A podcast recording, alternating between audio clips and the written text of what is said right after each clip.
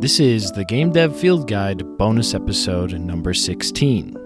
Today's special guest, X Comp Wiz.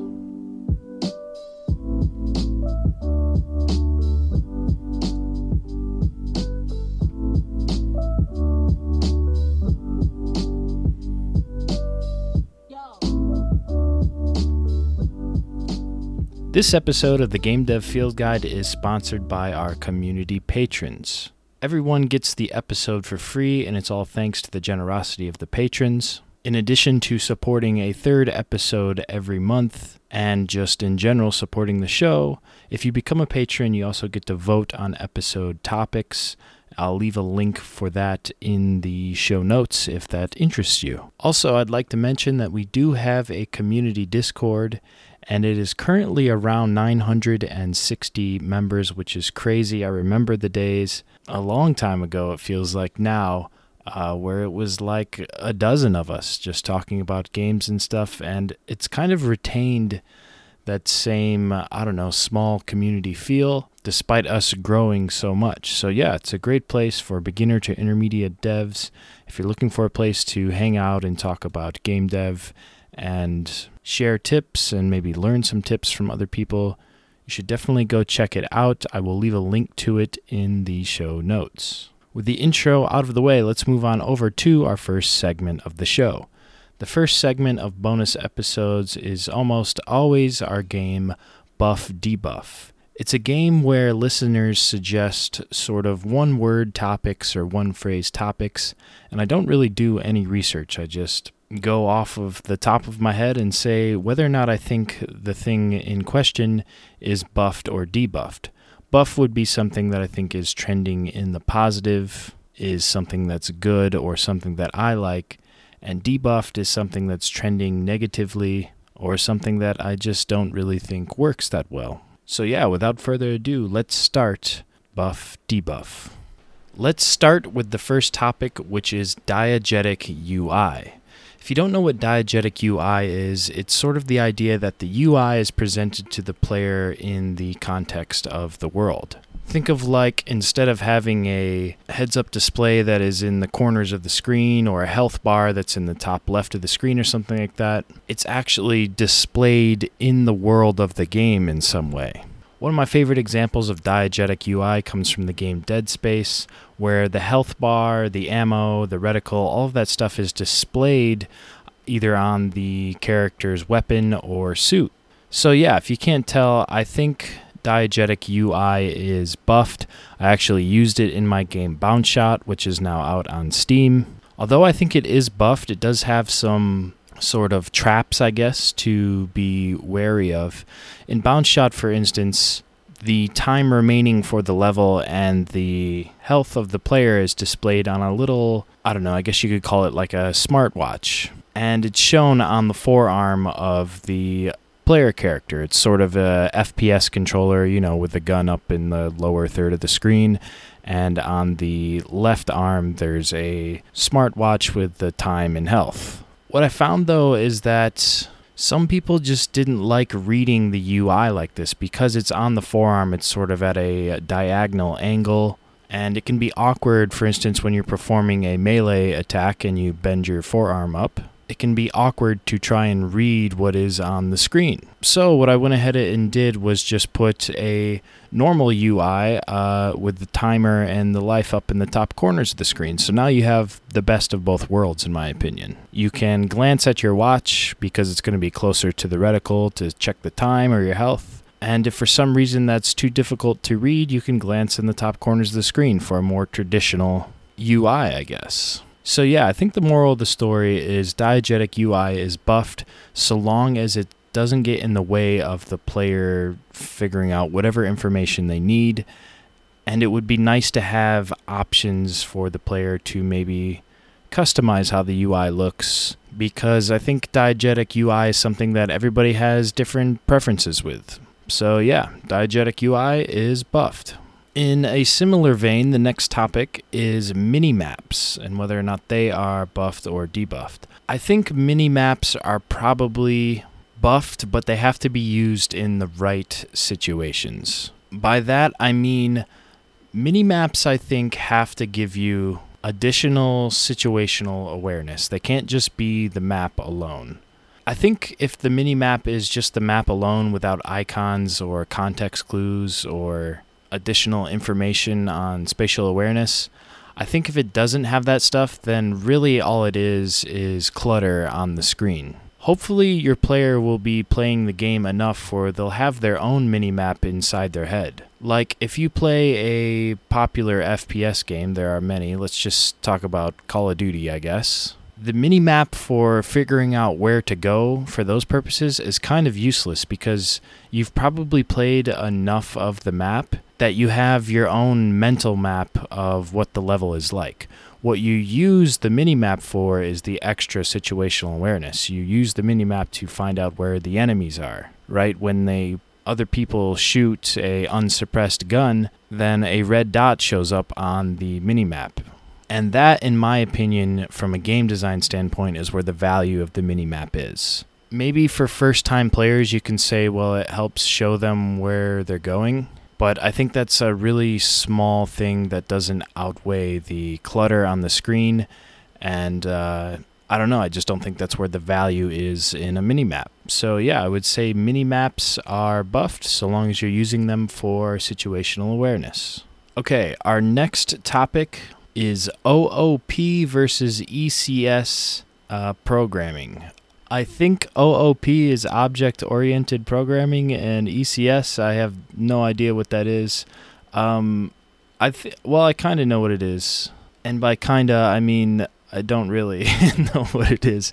I think, um, like I've heard people talking about Unity moving to a system called Dots, and I think that is different than what they have now, which is an object oriented programming design, I guess. But yeah, like I said, in buff debuff, I don't do any research. And so for these two terms, I mean, take my buff and debuff with a huge grain of salt. I would say for me, I guess I prefer object oriented programming uh, because that's just what I know. And if you've ever tuned into a game dev stream, you can see that even that I have a tenuous grasp of the principles of. So, yeah, uh, OOP is buffed and ECS is debuffed, I guess.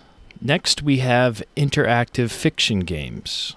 I'm guessing by this that the poster meant um, like text-based adventures and maybe like the like the choose your own adventure style games. I would say that these are probably slightly debuffed. Not because I don't think they're cool or not because I don't think they're like worthy of making. I just think it's a hyper niche game that actually surprisingly requires a lot of narrative work. And yeah, it's just kind of I don't know, like I acknowledge that it is part of game dev, but it ignores uh, like graphics and special effects and all that stuff that I think if you spent a lot of your time doing, like you would probably get really good at the narrative design of games, which is the visual art side of things but I don't think you have to now that I think of it because I have seen games um, have like this interactive fiction, this choose your own adventure book style thing, and they'll actually will do art with the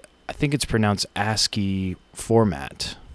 This is kind of where you use like the standard keyboard characters to actually draw art on the screen. So yeah, maybe I take that back. Maybe if you're doing it that way, then you are focusing on the visual art side of game dev but still, I think it's a lot of work. It's probably really clunky to make a game like this, and it's a lot of narrative design work. So, unless this is something you really, really want to do, this is something that like fits your artistic urge to create, and you have to make it. Um, I think it's buffed, and I, I personally probably would not make a game in the interactive fiction genre.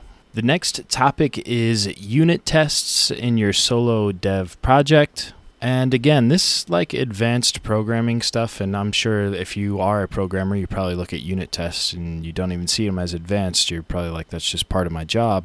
But for people who don't come from a programming background, I'm thinking unit tests are probably not even something on their radar. And as I understand it, and I have a very basic understanding, but I think you would use unit tests to test methods in your code to see if they're even going to work before you, I don't know, try to compile the code. I don't know if I used the right technical terms there, but basically it's a better way, a more advanced way of catching and fixing bugs in your code. For me personally, with Unity at least, I've never once had to use them and I've made a lot of games. And that kind of goes with my entire stance on programming in game dev. I see programming as a means to an end, and as long as it works, like I'm cool with it. As long as it works and it's not too hard to deal with. So, yeah, sometimes I write a lot of really, I don't know, I guess you could call it sloppy or inefficient code. But if it works, it works.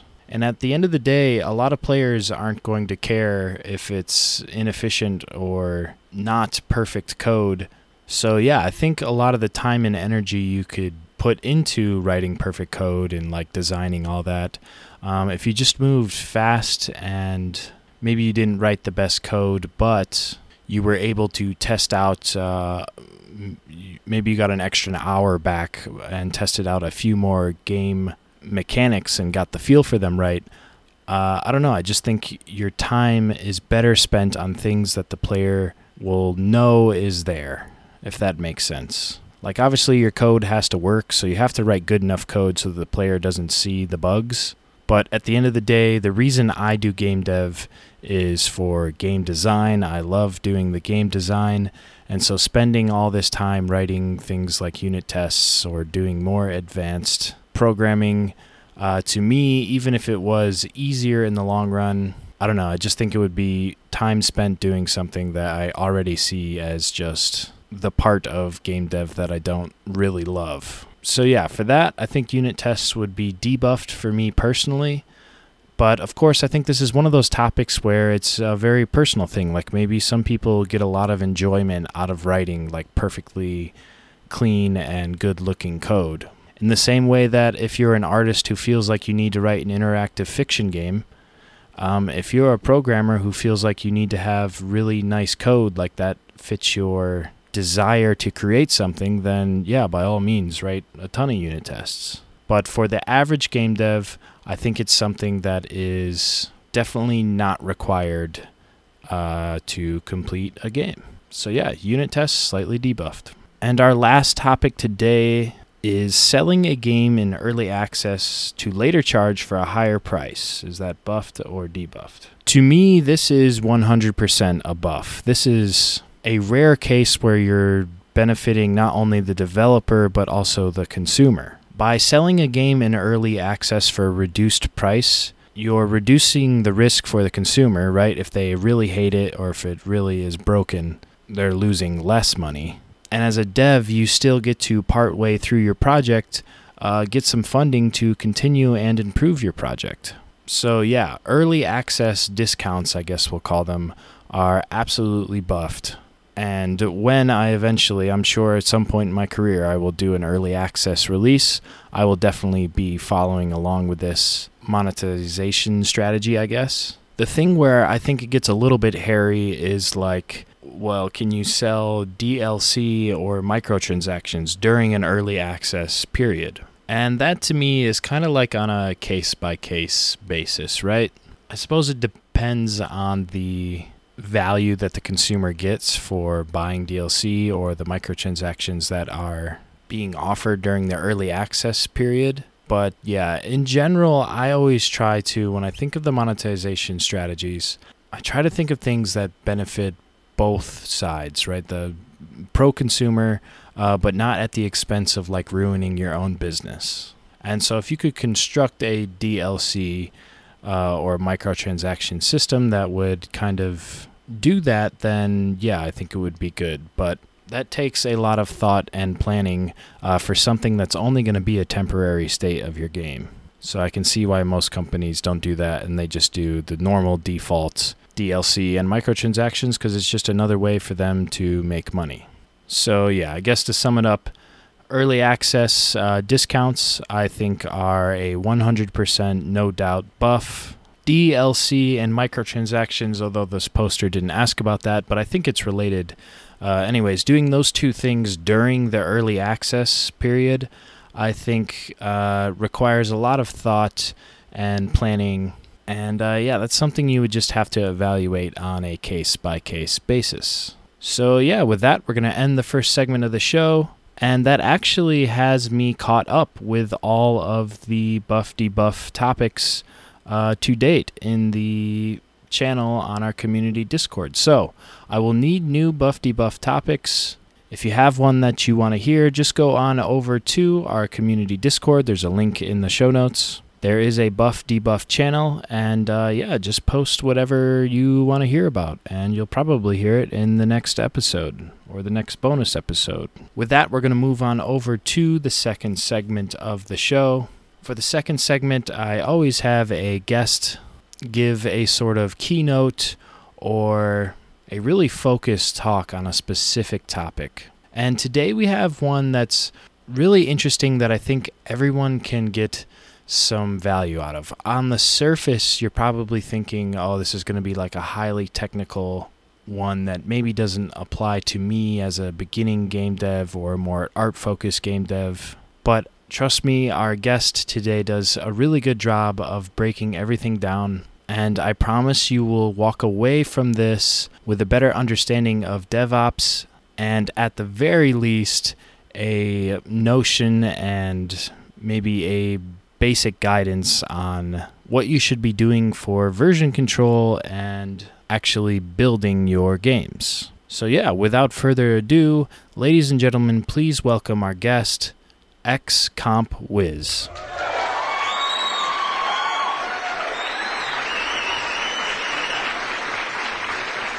Hello, thanks for having me. I'll start with a quick introduction of myself. Hi, I'm Zach Laster, known online as XCompWiz. I'm probably best known as the creator of Mystcraft, the Myst mod for Minecraft. These days, I'm a game dev consultant, meaning I do contract and prototyping work for other companies. Mostly game studios, but I've also done work for the main library of Helsinki, Finland, for example. Primarily, what I do now is DevOps, which is a poorly defined role even in software engineering. It comes from developer operations and generally means improving how developers operate or develop, particularly in the context of quality and efficiency. Usually it does this by improving workflows, creating tools, and automating tasks. What I want to talk about today is at the overlap of all three of those, and one of the few things nearly everyone considers to be part of DevOps automated build and deployment systems. As a game developer, if you don't have automated builds, you need them. It's a small investment that will save you enormous amounts of time, and if you do it right, will simultaneously make the end result better. You'll sometimes see automated build systems described as CI CD systems, which stands for continuous integration and continuous deployment. Though, again, sometimes people use these terms to mean slightly different things or treat CI and CD as the same thing. For our purposes, you can think of them this way continuous integration usually boils down to automated builds and testing. It's continuously making sure that your game is meeting the quality standards you have set and usually in as automated a fashion as possible. Continuous deployment is pushing these automated builds out to depots from which they can be used. This can range from a downloadable on your repo's website to a build on Steam. The key concept here is that you want to reduce human involvement as much as possible, since the goal is to save time and improve consistency. Humans are terribly inconsistent, and a human's personal computer tends to inherit a lot of that personal uniqueness. Neither of these are good qualities when we want to make a build of our game. Here I want to provide a little background on how this has worked in the past, and then a quick aside on tools that will be used to support our automated builds. Going back in time, one of the earliest bits of advice was to reduce your build process down to a single button. The philosophy being to reduce the involvement of any humans who were likely to missteps or make mistakes along the way. I've heard this referred to generally as build as a button, most game engines do this for you now, so younger developers probably never needed to think about it. Usually, you just set up your configuration once, and then you can make the build by pressing some variant of Go. But there's a catch. Often, this Go button exists on your computer, as might the config. The solution for this, in the early days, was to dedicate a computer to building the game. the build machine, would usually do nothing but make builds. This was the authoritative source of all builds for your game. However, getting code to your build machine was still a manual process. Before version control was common, you generally delivered it via sneakernet. That is, floppy disks carried from one computer to another, and then had to merge all of the code together. There's a lot of interesting history about how this was done, and I love talking about it, but for now, let's just say that sounds painful, and be glad we have much better methods available to us now. Nowadays, we have version control. I'm sure you are using version control of some kind for your game. If you aren't, then you probably know you should be. And if you didn't know you should be, then I'm here, letting you know now, you really, really should be. Working without version control is like trying to make the whole game without actually saving your work. These days, I think the most popular version control system is Git, especially amongst small independent studios. Git is everywhere, and we have multiple options for free hosting for our Git repositories. Each of these provides some form of additional tools, but Mostly it's the same tools in different flavors, so don't stress about picking. I prefer GitLab, but GitHub is probably the more common, and Bitbucket integrates with other Atlassian things. Pick your poison. In terms of Git clients, however, I always recommend SourceTree. If you need a client, grab that. If you don't know what Git is, then I'll clarify that SourceTree is not Git, it's a user interface for Git, and you should definitely use it. One common alternative is GitHub for Windows but GitHub for Windows is too opinionated for me. It tries to make things too easy, to the point of making Git no better than historical version control systems. SourceTree is better, because it will make you consider things when you need to, rather than try to hide the fact the problem existed. Then, if you're like me and can make Git dance using the command line interface, SourceTree will still save you time and help you see things at a glance. For the record, no, I don't get anything from SourceTree or Atlassian.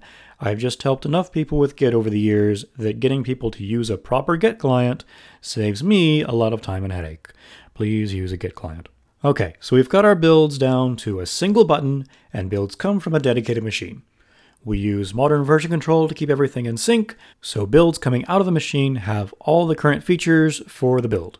This is a good start. However, kicking off that build is still manual someone has to push that button. Furthermore, now that we're using Git, we can make branches of our code, which translates to multiple versions of the game. Well, we'd like to have tests run on those branches. Once again, technology has significantly improved, and we can use the cloud, that magical nebulous name for other people's computers. We can also avoid inheriting any stray uniqueness from those computers by using virtual instances. Here enters the automated workflow specifications we've been looking forward to. On GitLab and Bitbucket, they're called pipelines.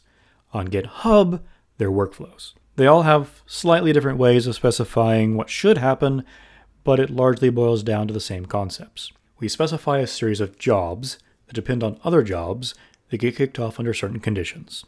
For example, whenever someone pushes the repo, we want to run automated tests on the code. That would be one job. If they pushed to the main development branch, then we also make a build and put it on the developer branch of Steam. That's two more jobs. We can have any number of jobs, and they can do basically anything we want them to. Common tasks include code linting, unit tests, builds of various kinds, and deployment of those builds to every distribution platform under the sun. And yes, you can make more than one build if you want. Separate developer builds and release builds. Maybe you have a dedicated server application. Maybe you still want to make a 32 bit executable. More likely, you just want to make builds for Windows, Mac, Linux, PlayStation, Xbox, Switch, and the Playdate. The best part is those can all happen at the same time. Suddenly, our dedicated build machine got replaced by a dynamic number of build machines. So, this is obviously better, and with these all happening on other people's machines, our computers are free to keep working on the game. See XKCD 303. Plus, these builds always happen the same way, can get tested automatically, and are definitely all the same version of the code, and only the code that's in the repo. No more, wait, why is my test code in production? Or, Mikko, why is the start button your face? To top all this off, we automatically run tests through these jobs. I've already mentioned linting, which is just making sure your code is formatted according to your internal rules, and unit tests, which are small methods that test small parts of your code in isolation. Linting helps keep the code clean, and sometimes can help prevent bugs via typo. Unit tests help make sure the underlying code is working well, and can help prevent bugs created from false assumptions. Both of these can be run as jobs. Integration testing is often the catch all name for tests that aren't unit. That is, tests that don't work in isolation. Technically, it means testing multiple modules together, but in practice, it can mean taking screenshots of your game and making sure they match the last screenshot from the previous build. It really comes down to what you want to test. Running integration tests is often harder, though. Some integration tests still look like unit tests, they just cover more code at once, so these can be done the same way, and people often lump them in with the unit tests. Some integration tests need to run the game itself, though, so your game must be built and running. Doing that as a job is harder. At least it can be depending on your game. Making a screenshot of your game isn't exactly trivial on a virtual machine with no GPU, so our cloud runners can't really do that. Fortunately, there's other alternatives. One is to bring back our dedicated build machine and put that back in the mix and have it run very specific jobs. In this case, we may not actually want it to make any builds, but we can have it download and run all of the builds made by the cloud runners.